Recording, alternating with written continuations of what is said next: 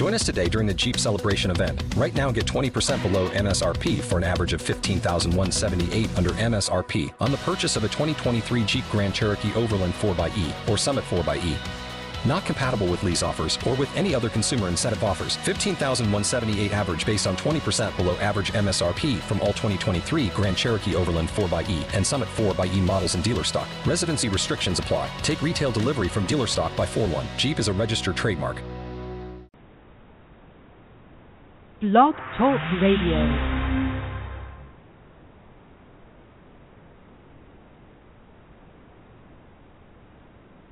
Hello, and welcome to Small Business Digest Radio. My name is Don Mazzella, and I am your host for a program devoted to identifying strategies and suggestions to help small business managers increase profits, add sales, better manage cash flow, improve employee management, and streamline operations. Our guests are other entrepreneurs and experts offering their solutions to the problems and opportunities facing small business leaders. Our aim in each program is to provide one or two thought provoking ideas or suggestions. So follow us on Twitter at hashtag 2SBDigest or at our website at www.smallbusinessdigest.net. You know, uh, 59% of our audience are either presidents and or owners of small businesses. Uh, one of the main topics they often ask us to cover is leadership, management. Uh, I'm p- particularly pleased tonight to Erica P- Peitler uh, the author of a new book uh, and a w- well-known uh, professional, to here to talk about leadership. Erica, welcome to the program. Thanks, Don. I'm happy to be here tonight. Well, as we always ask our guests, uh, we always ask them to to tell us a little bit about their personal background, and then we'll, we'll get into the topic. Sure. Um, just a little bit of a snapshot on me. I am a leadership performance coach. Um, my background in history, I actually went to school, believe it or not, to become a pharmacist and uh, went directly into the healthcare industry, where I spent about 20 years in a variety of roles, including uh, leading a $100 million consumer care company, a $400 million pharmaceutical company. I was one of those young high potentials. They moved around quite a bit and uh, at about 40 years old, after being the only woman and the youngest person on a global leadership team, I decided I wanted to expand my bandwidth, and I opened up my own business about seven years ago, um, focusing on leadership coaching and consulting. And I work with executives in large corporations, but I also have a significant amount of my business working in the small to mid-sized space with CEOs and business owners and uh, I live in Morristown, New Jersey, and I, uh, I have a pretty uh, robust practice that is uh, concentrated predominantly in New Jersey, but I'm also a member of a couple of boards that uh, cause me to travel to Montreal, Canada, as well. Well, that's very interesting. Uh, let me ask you a question. Uh, with a high potential like that, what made you decide at age 40 to go go out and be on your own? I mean, what were the factors that uh, really decided you to go, go out and do do this? Yeah, you know, it was complicated. I, I will say that. I mean, I loved my job. I, you know, started in the business. I was in, you know, my early 20s and by 41 years old, I think a combination of just putting in extreme work hours like many of the people I'm sure in your audience do where, you know, we're working 12 and 14 hours doing a lot of traveling I felt like after having a number of opportunities to lead transformational change and startups within the organization, um, that I had grown just a little bit bored of being in one particular organization and I think I craved something different but I wasn't exactly sure what it was. So what I did Don was I actually orchestrated an exit out of the company. I was a fairly senior executive of course. It was a little bit complicated and I decided to take a year off. And in that year I said, you know, I'm not going to do anything. I just want to see what's going to show up for me and what do I really want to do next and I actually found my passion my whole life was in leadership, and I found um, a great way to make a transition by doing uh, leadership certification in coaching. Um, and I wrote a book. My first book was Open Up and Say Ah, and I realized that what I really wanted to do was leadership, but I wanted to have more freedom and I wanted to have more um, perspective across a broader landscape of leadership and not just be narrowly focused in one company. Hmm. Well, you've, you've been at it seven years. You have a new book out, uh, L- Leadership Rigor. I, I love the title, uh, Breakthrough Performance and Productivity. Uh, tell us what is the basis of the of your book and and your thoughts on that. Yeah, no, thank, it's a great you know it's a great question, and, and the title is interesting. You know, many of us know about scientific rigor, right? And I, I mentioned that I'm a pharmacist by background. I've always been fascinated by the way that drugs work, how they kind of you know attack the body or attack a uh, you know a, a foreign substance in the body. And I brought that same kind of curiosity to my leadership coaching practice, where I'm curious about how leadership works and how I can help leaders understand it fundamentally and break it down so they can become better leaders. So leadership rigor is is a life cycle development book that actually breaks down leadership into three basic areas. One is what do you need to know to be able to lead yourself? Because if you can't lead yourself, Don, you just can't lead other people, right? And most people miss that part. You got to have awareness about yourself and some basic fundamental skills. Then there's the concept of how do you lead other people? And most of us learn to lead other people in some kind of team dynamic or functional dynamic. And then, as you mentioned at the top of the show, a large majority of your audience is presidents and, and small to mid sized business owners. Leading at the organizational level is a completely different altitude. And the third part of the book focuses on that and literally tries to help that entrepreneurial leader who may not have had the benefit of working in a large company and getting the training and development in some of the basic fundamental skill areas, it lays out a roadmap to help them understand as you start to scale and have to sustain a larger infrastructure, what are the critical elements that you must be focused on, and how does that affect not only um, creating your culture and attracting your talent, but focusing on your strategy and your performance as well. And and the third so leading yourself, leading teams, and leading organizations. Those are the three basic parts of leadership rigor. Well, um, it's taken a long time for for me to, to really understand myself. How does one go about understanding that in, in, the, in the terms of leadership? Yeah, it's a great question. You know, it basically starts with really trying to understand how are we hardwired. You know, we each have personalities they're unique to us, and we have unique ways of um, organizing our information, um, managing our workflow, managing our energy. So, the first part of the book really takes a look at how do you start to understand yourself and your hardwiring and create a relationship in understanding how you operate. When you have that level of awareness, and in Leadership Rigor, I talk um, in part one a lot about establishing a level of conscious competency. You know, you remember that uh, 1970s uh, cartoon Mr. Magoo?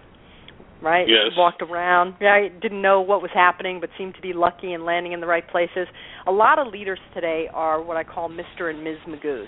They're kind of moving through the space, maybe a little bit disruptive, don't really appreciate the impact that they're having on other people. So in Leadership Rigor, we unpack moving from being unconsciously incompetent and not really knowing what your blind spots are to becoming now consciously incompetent. What are going to be some of the growth areas that you need to focus on to become a better leader? And ultimately getting you through to conscious competency. Because when you know what you need to do, how you do it, and why you're doing it, you become a good leader of yourself. Well, that's interesting because uh, um, I deal a lot of times with these young entrepreneurs um, uh, who are in their early 20s and, uh, if I'm lucky, in their uh, early 30s.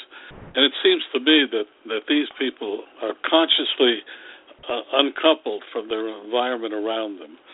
Uh, have you run into that, or am I uh, uh, not uh, uh, meeting the right people? No, you know, it's interesting. I mean, I a lot of entrepreneurs today, especially those in those early startup phases, you know they're 20, they're 30 years old, they have a great idea, um, or they're uh, establishing a new business a lot of them are very focused on the idea, getting it on the ground, and you know, hoping that it's going to have some magic associated with it and balloon into something that is going to create wealth for them.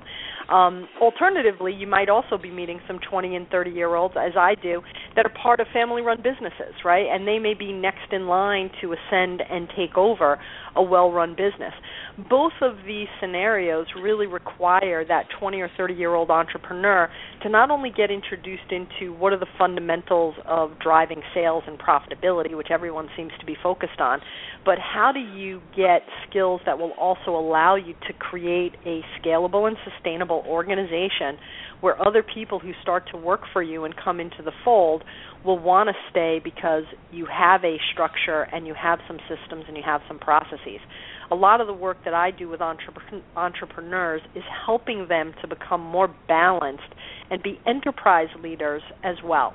Enterprise leaders, you know, typically those we think of larger corporate uh, organizations, but that entrepreneur needs to have some grounding and some systems and structure and process to allow them to actually get bigger than just their individual bandwidth.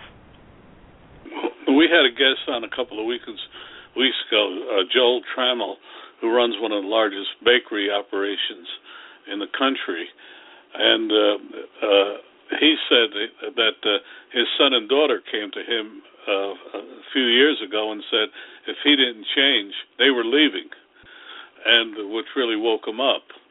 Um, but a lot of people don't get that opportunity. Um, we also advise a lot of small businesses, uh, and our main uh, stumbling block seems to be that I've come this far, I'm so smart.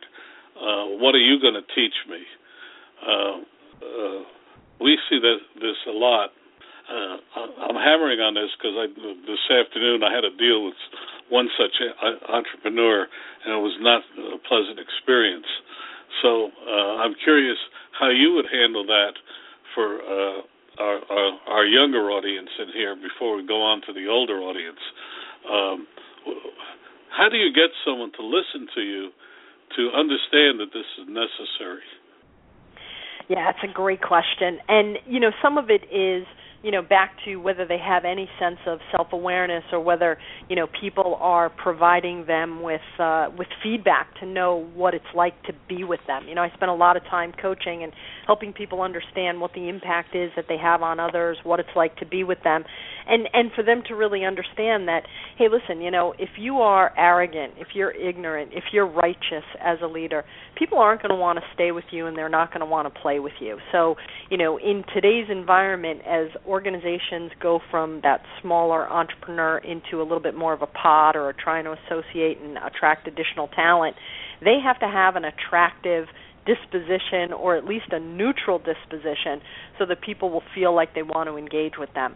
Um, a lot of uh, a lot of the CEOs and the uh, the division presidents that I work with early on in the process can be a little bit arrogant and not realize the impact and helping them to understand the consequences talent will turn over.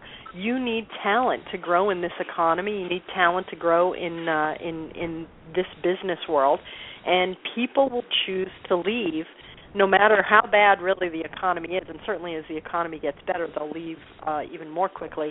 And in these young entrepreneurs, they'll leave at the drop of a dime if they don't feel like the environment is something that they want to be a part of. So, in my generation, our generation, baby boomers and and Gen X, we might have been a little bit more tolerant of some of that command and control and bad boy, bad girl leadership behavior.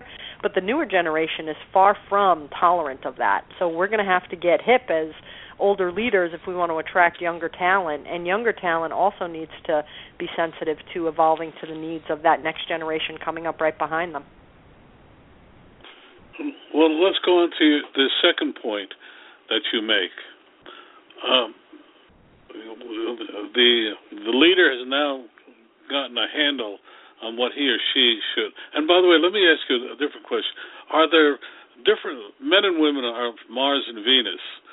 Uh, are there? Uh, do you find one women or men uh, different in uh, how they learn to uh, look at themselves?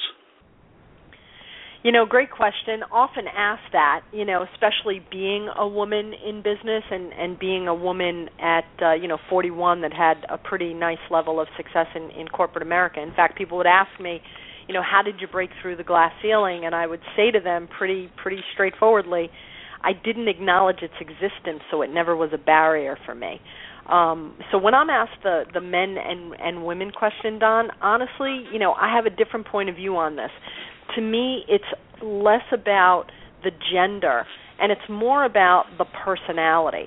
And I have seen a number of men and women personalities struggle and have a harder time with leadership um, because they haven't taken the time to really understand themselves or to understand the consequences of their personality and try to grow and change through that. Um, but I see successful men, successful women. Um, I also believe in a couple of really key principles with leadership. The first is leadership can all be learnable. So regardless of, you know, again, gender, age, generation, ultimately your starting style, my belief as a leadership performance coach is there is nothing about leadership that cannot be learned, cannot be practiced, and cannot be developed to a very high skill level. Um, you know, another philosophy is leadership is in service of others. So if you're all about yourself, you're not going to be an attractive leader. And the third thing is that leadership is emotional. You know, the businesses fundamentally are not that difficult. What's difficult are the people who are complex. They have egos, they have needs, they have desires, and being a leader today means being able to deal with the complexity of those human dynamics. I had a, someone once tell me the world would be a dull p- place if it wasn't for people. Yeah. yeah. True. That's a great comment. I, you know, uh, uh, I try to try to deal with it. Um, I happen to be married to a very successful Harvard Business School uh, alumnus, so uh, uh, and and she has been su- successful in it. But uh, the interesting thing, just across my desk today, came a new study which pointed out that 25, less than 25 percent of the leadership in American consumer products companies are women, yet most of the their products they sell are sold to women, and the, the, the dynamics of it is proving very interesting. Um, and you're saying uh, my wife ran a billion dollars worth of Sara Lee, so you know she also didn't recognize the glass ceiling, but uh, uh, it's interesting when, when I talk to uh, some women. I do a lot of talking, uh, speaking engagements they all talk about that glass ceiling. And uh, I know it's off the subject, but do you believe there is a glass ceiling?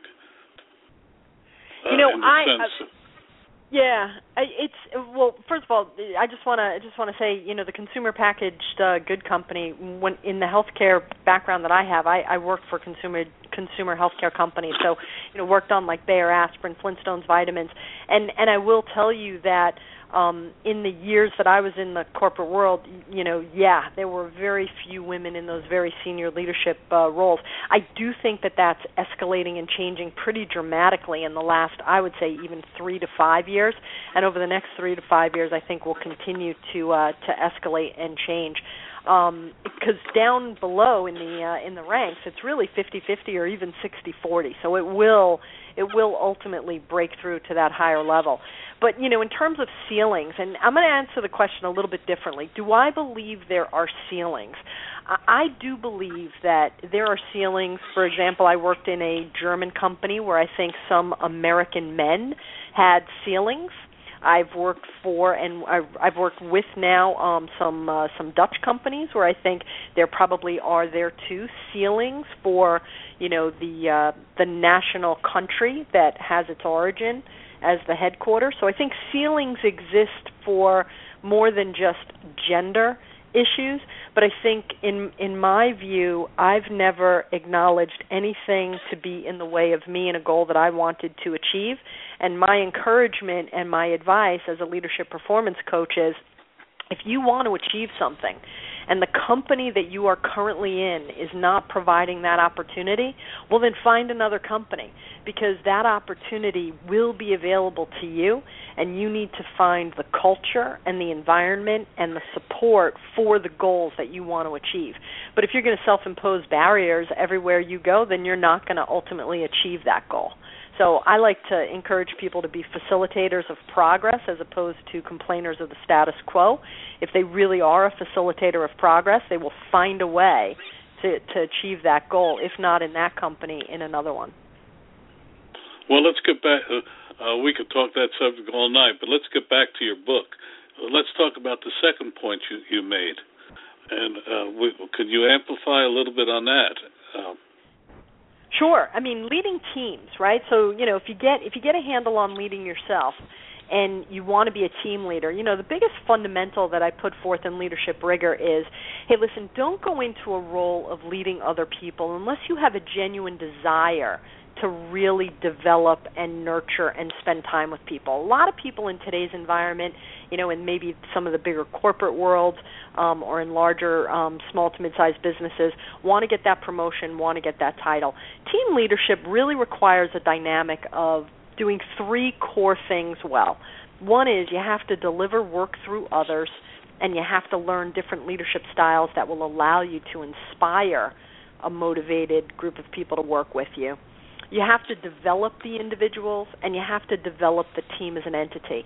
And in Leadership Rigor, I literally break down what does that look like, sound like, and feel like. What are the skills that you need to have? But more importantly, what are the disciplines that you need to have? You know, when you start leading other people, Don, you have to start being really clear about setting expectations you have to be really disciplined about coaching for performance and you have to be capable to hold accountability. So in that team leader section, I talk about a lot of those skills and I also give some uh, structures and frameworks and a, and a model that I love. It's called analytical rigor that lays out for a team leader how do you facilitate a conversation that can have some complexity to it or that you have to reach a decision on so that you can have performance and productivity and really get your team where it needs to go quickly. Hmm. That's good advice. Uh, can we go a little deeper into the uh, analytical rigor? Um, yeah. Because uh, uh, that's always been my failing in, in my leadership roles. So, uh, what do you mean by that more specifically? Yeah, this is this is a great thing. You know, when I I, was doing an expat um, assignment in Canada, and I was working with a group of people, and we needed to turn around the business. And you know, I realized we were speaking different languages, and they had all of this data, but they didn't know how to really translate it into information that we can use. So I literally mapped out six words on a cycle, and I said, listen, we have to be able to take data and transform it into information, something that we can look at that's usable as opposed to these spreadsheets and you know just a dump of of numbers once we have information, we can start to look at that and have a conversation about what is this information telling us? What insights can we derive from it? What are some of the deviations? What are some of the things that pop off the page? What what are some of the curiosities that we have now that we understand the timetables or the variances or whatever this information is showing us? Once we reveal some insights, it's going to give us some choices. We're going to have some options for possibly doing things differently or challenging ourselves to explore another area. Once we surface some of those choices, Don, we'll be able to make a decision and then we'll take action and that action will reveal more data. So there are these six different phases that I walk the the the uh, the reader through to help them understand what skill is involved in each one of those steps? What does the conversation sound like? And what should you be looking for so that instead of doing these continuous circular loops and not knowing where you are in the process it's literally a straightforward practical systematic way to walk through a conversation get everyone involved in the process and end up with a more robust decision at the end. We're talking with Erica Peitler. Uh, her new book is Leadership uh, leadership rigor and breakthrough performance and productivity. I know I'm learning a lot. I hope our audience uh, is uh, learning uh, more than I am, but I'm certainly learning a lot. But now, uh, Erica, uh, you you have a third point and a third way. Talk a little bit about that, please. Yeah, the third part of the book, Don, is leading organizations, and this is the piece that I think is, you know, really necessary to uh, to help entrepreneurs and small to mid-sized business uh, owners understand. You know, most of the leaders that I meet fundamentally don't really understand what it takes and what it's like to lead at the organizational level um, you know there are specific things that you must be able to do. For example, you know I, I give a model. It's called organizational excellence, and it literally becomes a roadmap for the organizational leader to follow and their leadership team. And it says first and foremost, you have to create a safe and spacious environment. You have talented people working for you. You have to be able to allow them to do that work in a safe and a spacious environment. You know, good behaviors are around you. People aren't yelling and screaming. It's not hostile. So the environment is the first part of that model. There are four content areas that I help them understand as well. And these content areas are what's the real work that has to go on at an organizational level?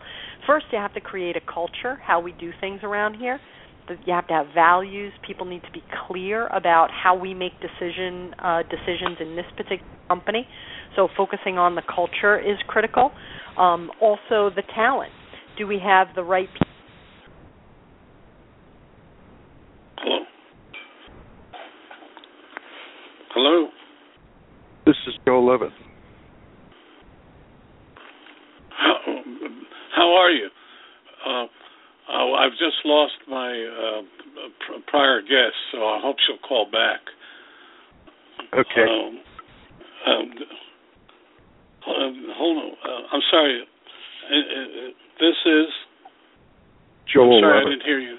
Yeah, Joel. Joel. I thought so. I heard, I heard Bill, and uh, I'm hoping our uh, uh, other guest, while we're waiting for her to return, uh, our next guest is going to be Joe, Joel Levitt.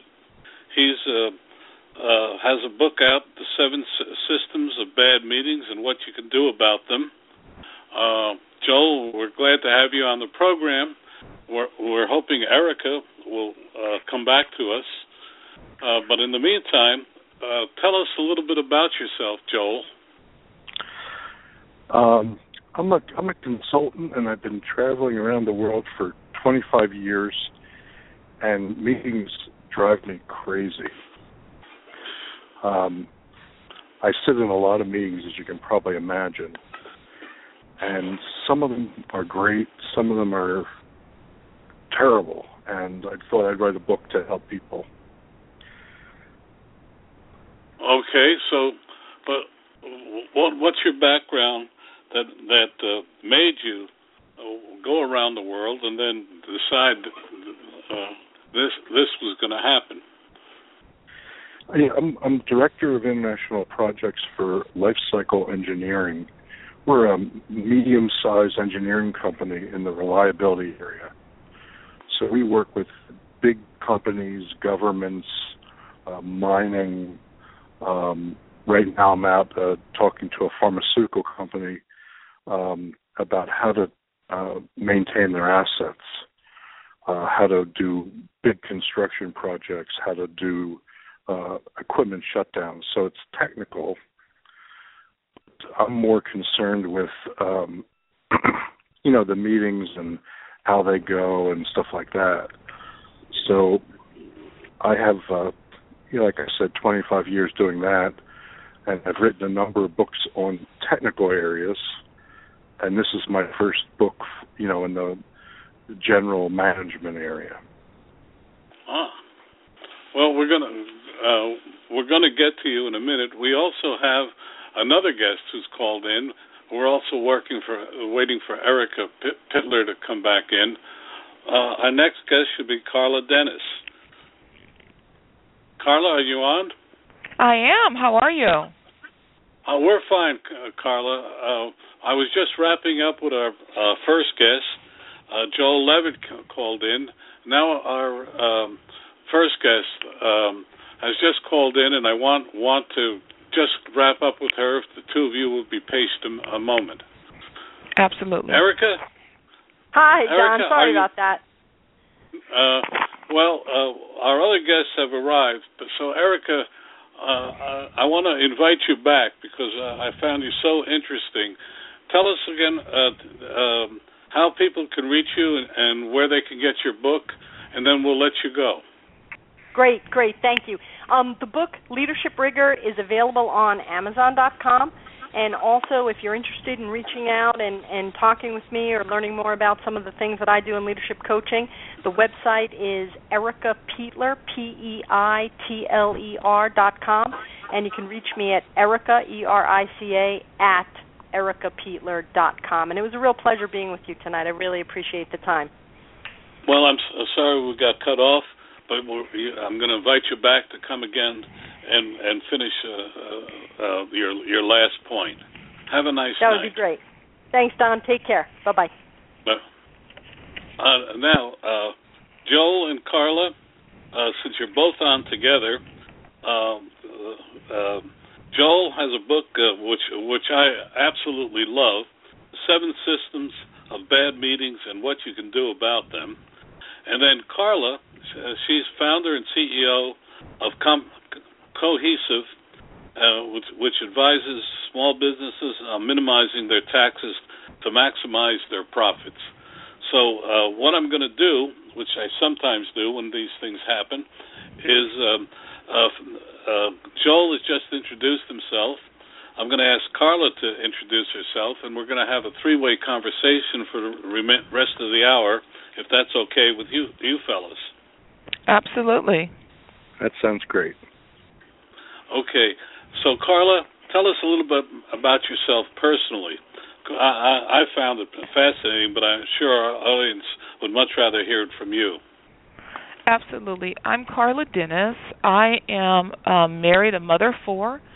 I am the CEO of Cohesive, and over my lifespan, I really am a fan of taxation. I have uh, give back to the community, helping entrepreneurs, helping young people really embrace financial understanding and financial um, leadership and just understanding what they need to do.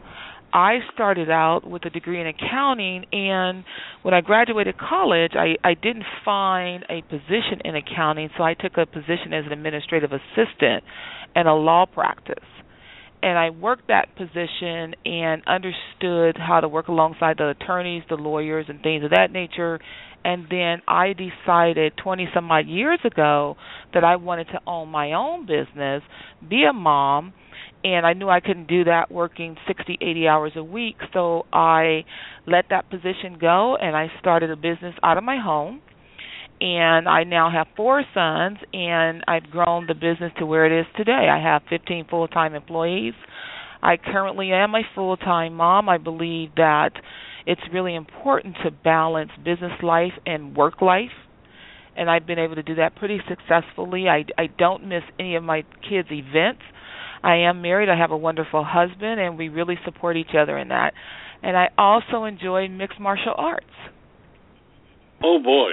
Well, I won't mess with you then. hey, hey, Joel, that's that's a pretty hefty background to. Uh, uh, it's interesting. I always uh, am curious how people uh, introduce themselves, and it's invariably the women, if they're married and mothers, say that first, no, no matter right. if they're company presidents. But uh, we're going to go back to Joel. Uh, first, if it's all right with you, Karla. And uh, uh, Joel, uh, uh, I couldn't agree with you more. Meetings are oftentimes a waste of time. So, uh, tell us in a nutshell, how do we can make our meetings more pr- productive? Well, I I caught the tail end of what Eric was talking about, and I completely agree with the uh, your meetings want to reflect your culture. I mean, Karla's meetings are going to look different than the, the Bank of America's meetings when they're talking about taxes. Um, my meetings with other engineers um, look very different than a meeting of a, uh, a dance troupe. So the culture of the organization is really important, and the values. What do you value? Uh, do you value everybody's opinion? Um, if I want to run a meeting, I want to hear from the people who, frequently in my field, some of the quietest people have the best contributions. So they may not really want to share too much, but uh, it's important to get their opinions uh, heard. Well, and how do you do that? Um, the first thing is one of the first things that I like to do is to set the ground rules for meetings of a particular type in a particular place.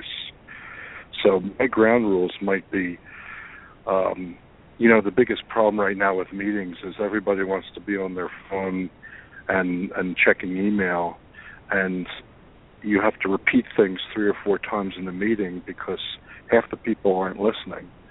So we might have a ground rule about not you, you know what I'm talking about, right?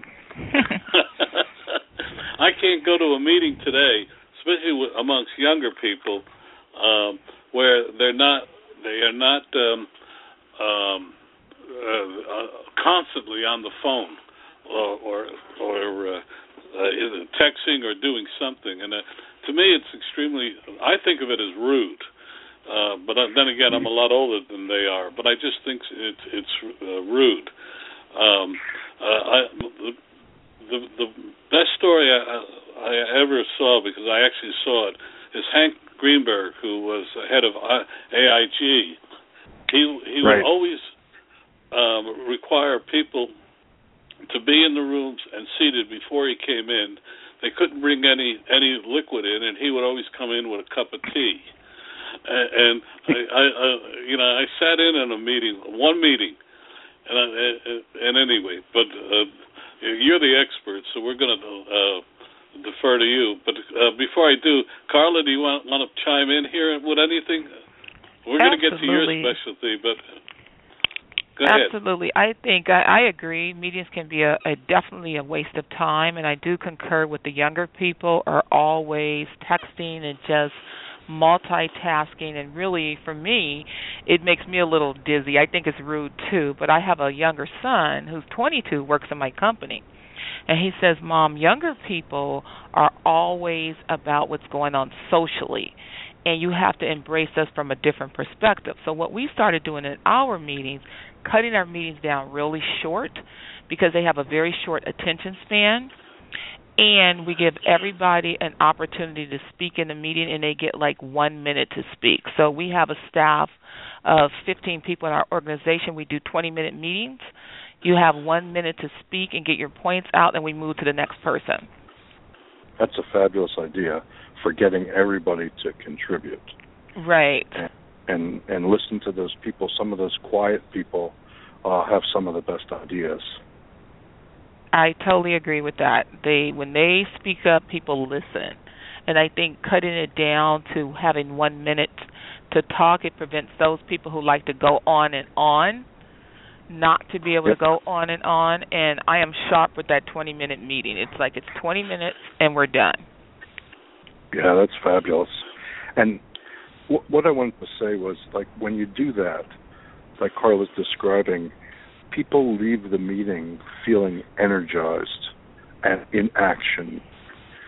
And if you go to a traditional meeting, you know, that's with coffee and donuts and it takes three hours, people leave the meeting literally enervated, tired, headachy, and not in action. Right. So right. that's one of my diagnostics for how good a meeting is is how people feel when it's over. I you know, I really like that. You know, it's like you can go into your own heart and see, what, you know, but, but how, how, do you feel? But uh, how do you get? Yeah. The, how do you gauge how they feel? By their body language, oh. by how they walk out, or? Oh, I I actually just check in how I feel and I might even ask people how they feel. Uh, you know, it's something that if there's a good, you know, culture and good relationships and people trust each other, that's a perfectly legitimate question. You know, how did you feel about how that went?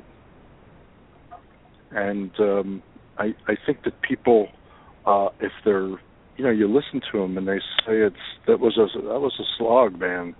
Um, uh, the the facilitator should listen. The, the the chair should listen to that because there's some wisdom there.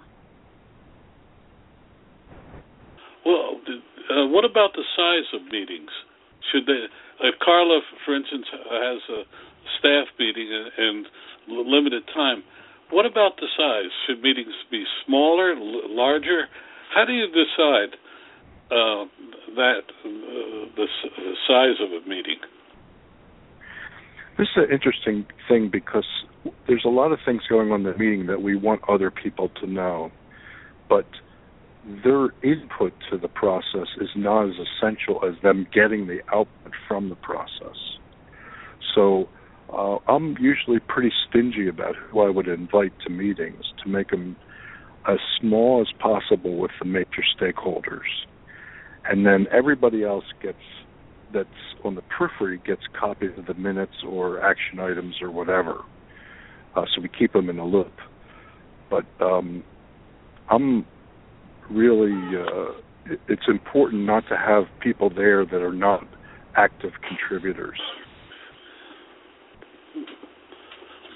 Well, um, I've been in meetings where uh, everybody is looking to the chair to see how he or she is reacting to this, and uh, um, where clearly there was uh, a reluctance to talk. How do you get people to talk?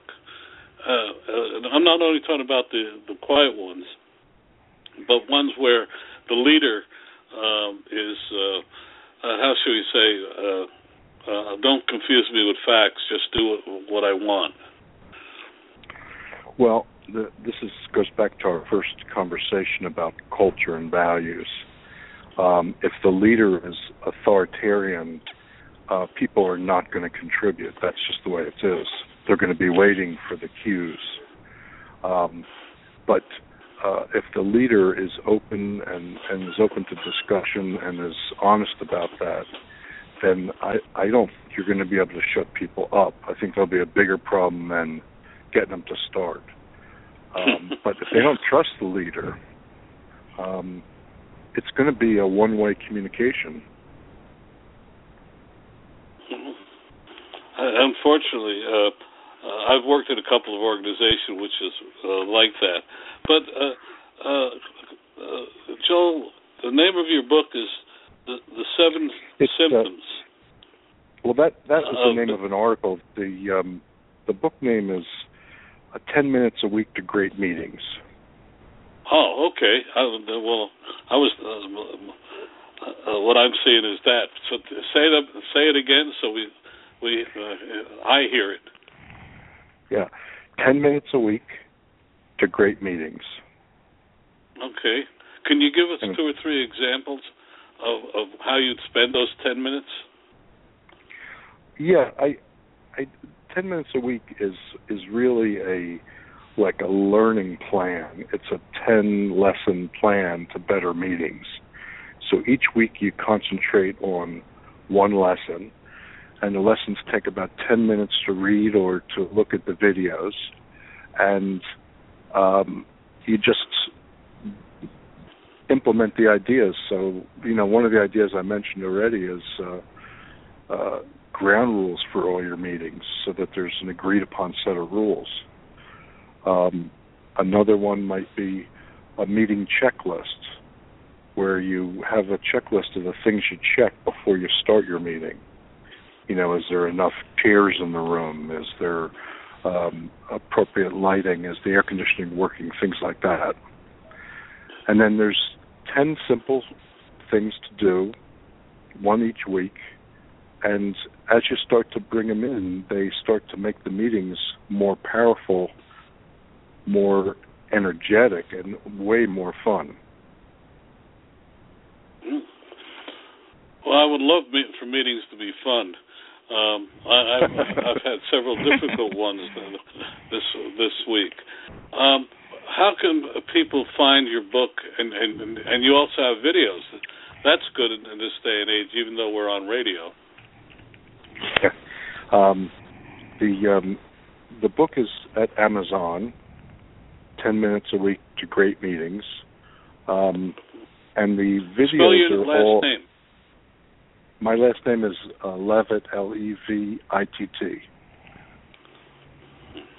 Okay, I didn't mean to interrupt you, but I want to make sure uh, the audience knew how to spell your last name to look it up. Go ahead.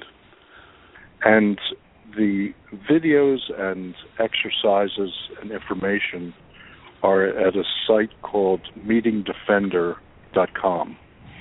Just those one word, Meeting Defender. How'd you come up with that title? Well, I I designed um, a, sh- a little app for laptops that times meetings and tells you how much money you've just burned. I'm sorry By for laughing, but but that's a good way of. I'm sorry, I keep going over over you. I don't mean to, Joel, because the program No, is no here worries. for you to talk, not me. So the the uh, it's a laptop app and it's free. At, you know, you just down, download it at the site, and it'll literally show a little display of how much money the meeting is costing you, and how long it's taking. And then the videos are also at that site, and uh, articles and things like that, other resources, all free. Hmm. Okay. Now we're going to uh, go back and uh, and talk with C- Karla a little bit. And Karla, you're here because you, you uh, uh, what I asked you to talk about is the end of the year. It's September, and uh, what do you advise your clients to do? Joel's telling them how to ma- manage their meetings. How what are some of the things you would advise small businesses to start doing now, looking to reduce uh, their tax uh, this coming year? Absolutely. Right now, my advice to all small business owners, my clients, and everyone is really this is an opportunity right now to really get organized. Because a lot of times business owners find themselves at the end of the year and beginning of the year trying to pull records together and it becomes a stressful time period. Going into the fall, we still have an opportunity to get our records in order and I use a system that I like to call 12 by 12.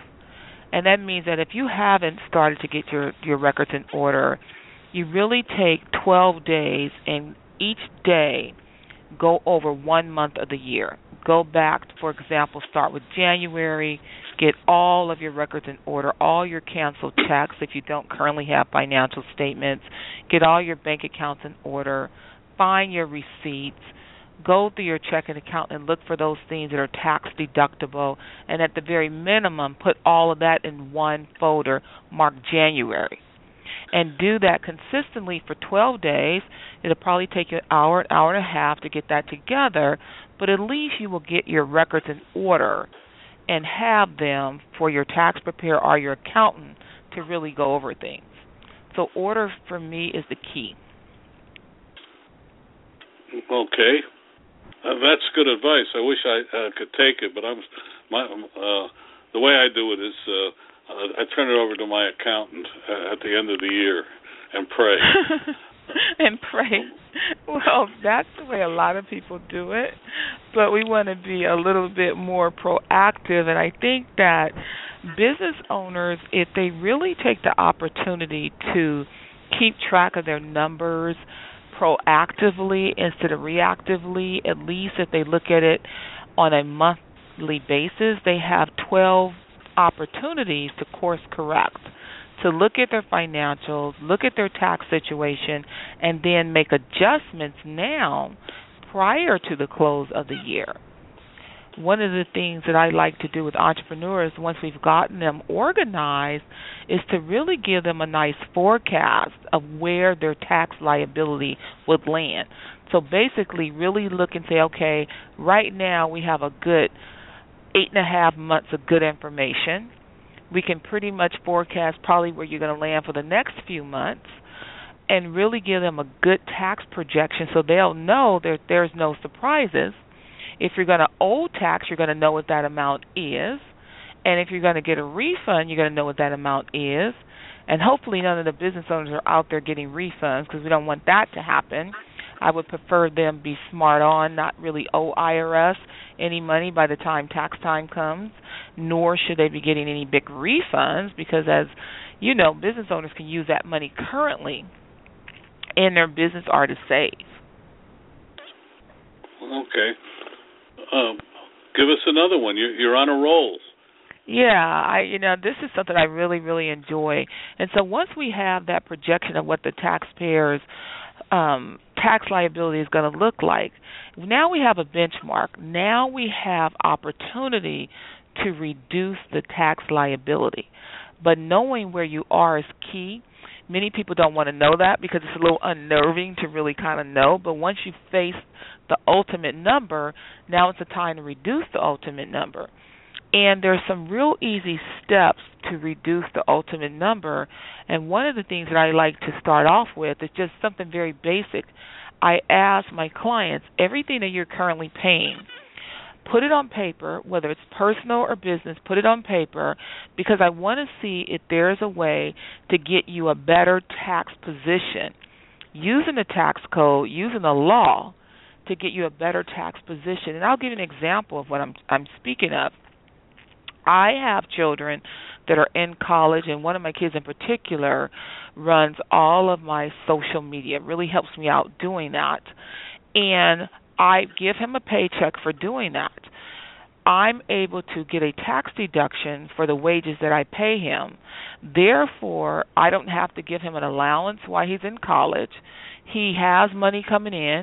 He does do me a um huge service by running my social media, but now I've gotten a tax deduction for money I probably would have given my kid anyway.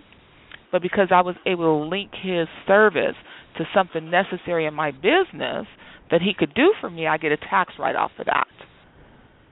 So when you're looking at expenses that you're currently paying and you say to yourself, okay, is there any way I can get this to be a tax benefit for myself? So we always want to look for that low hanging fruit. Once we've well, exhausted you Go ahead. continue. No, no, you first. I was saying once we've exhausted the low hanging fruit, things that are kind of obvious to write off because you're paying those things anyway, then we start to look for other opportunities of ways to get tax write offs. But I don't like tax write offs just for the sake of write offs. I want it to be something that can really give the business owner something back in their pocket. And what I mean by that, I'm looking at okay, now here we are, you owe this money. This is going to be your tax liability.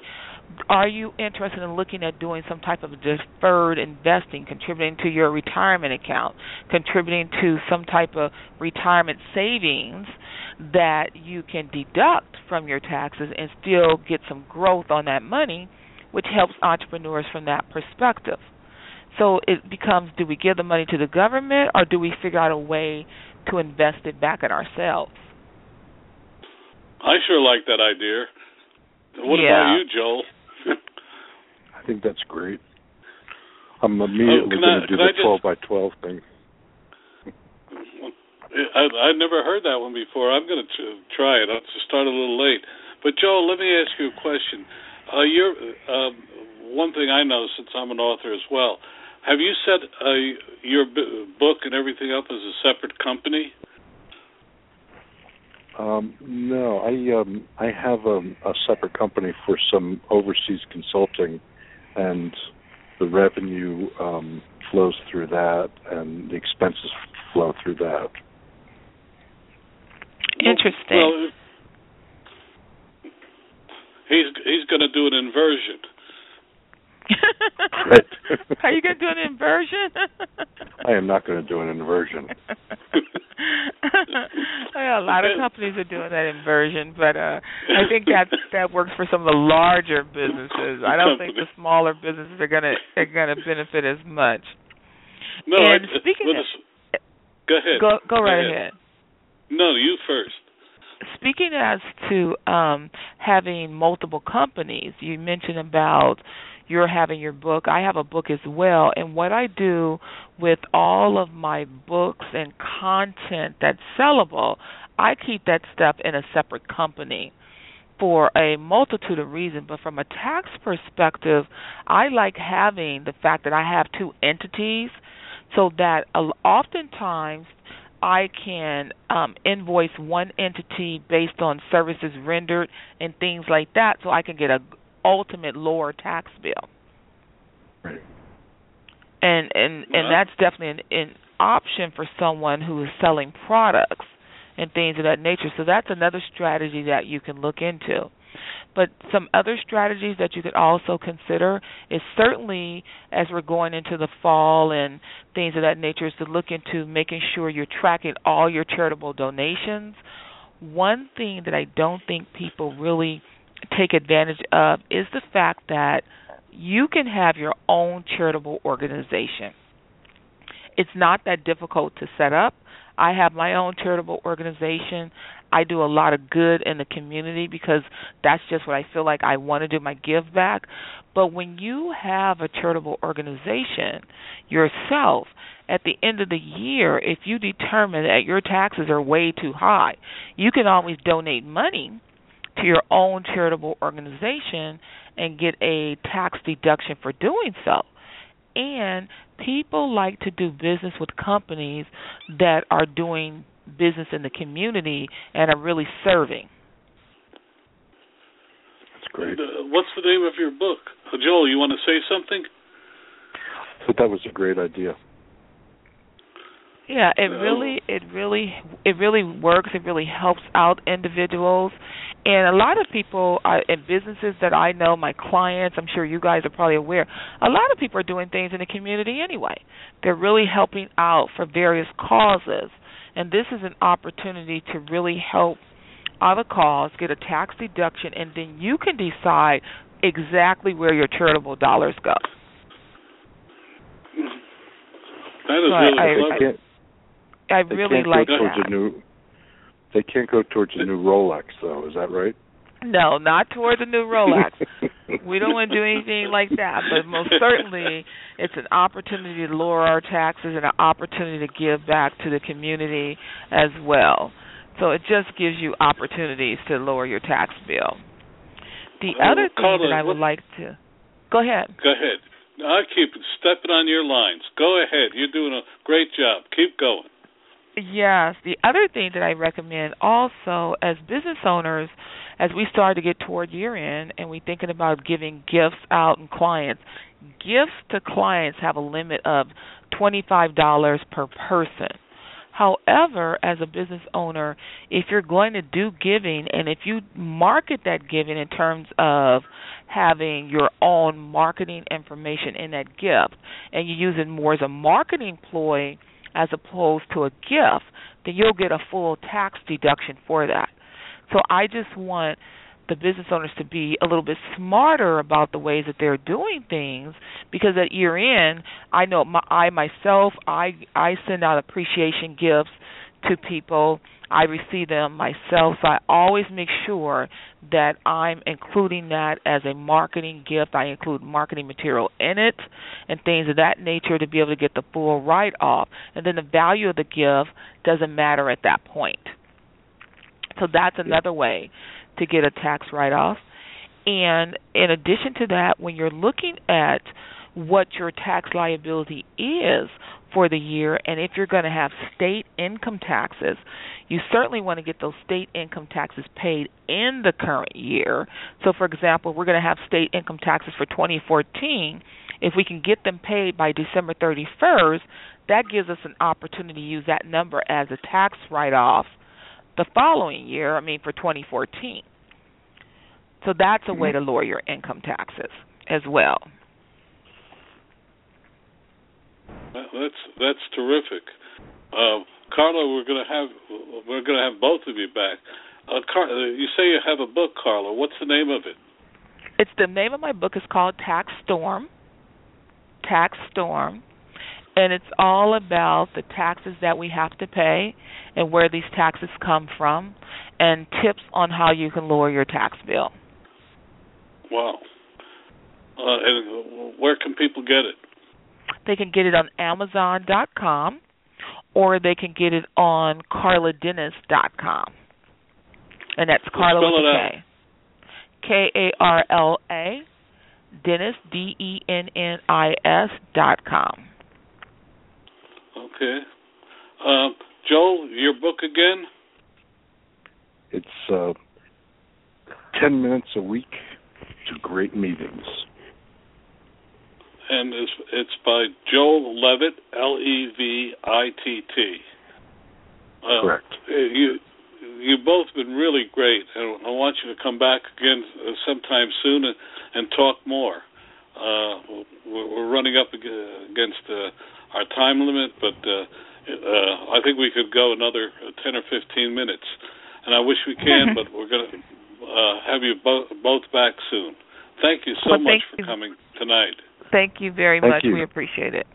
Yeah, thanks very uh, much. Uh, See We'll, we'll be talking to you soon.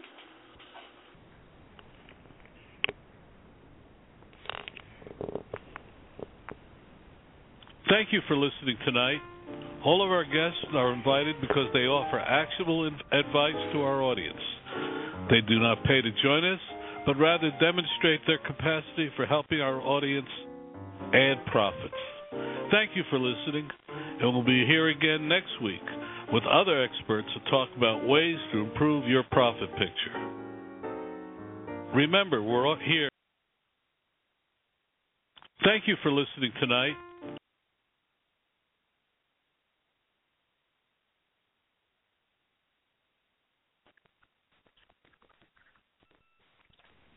Oh, oh!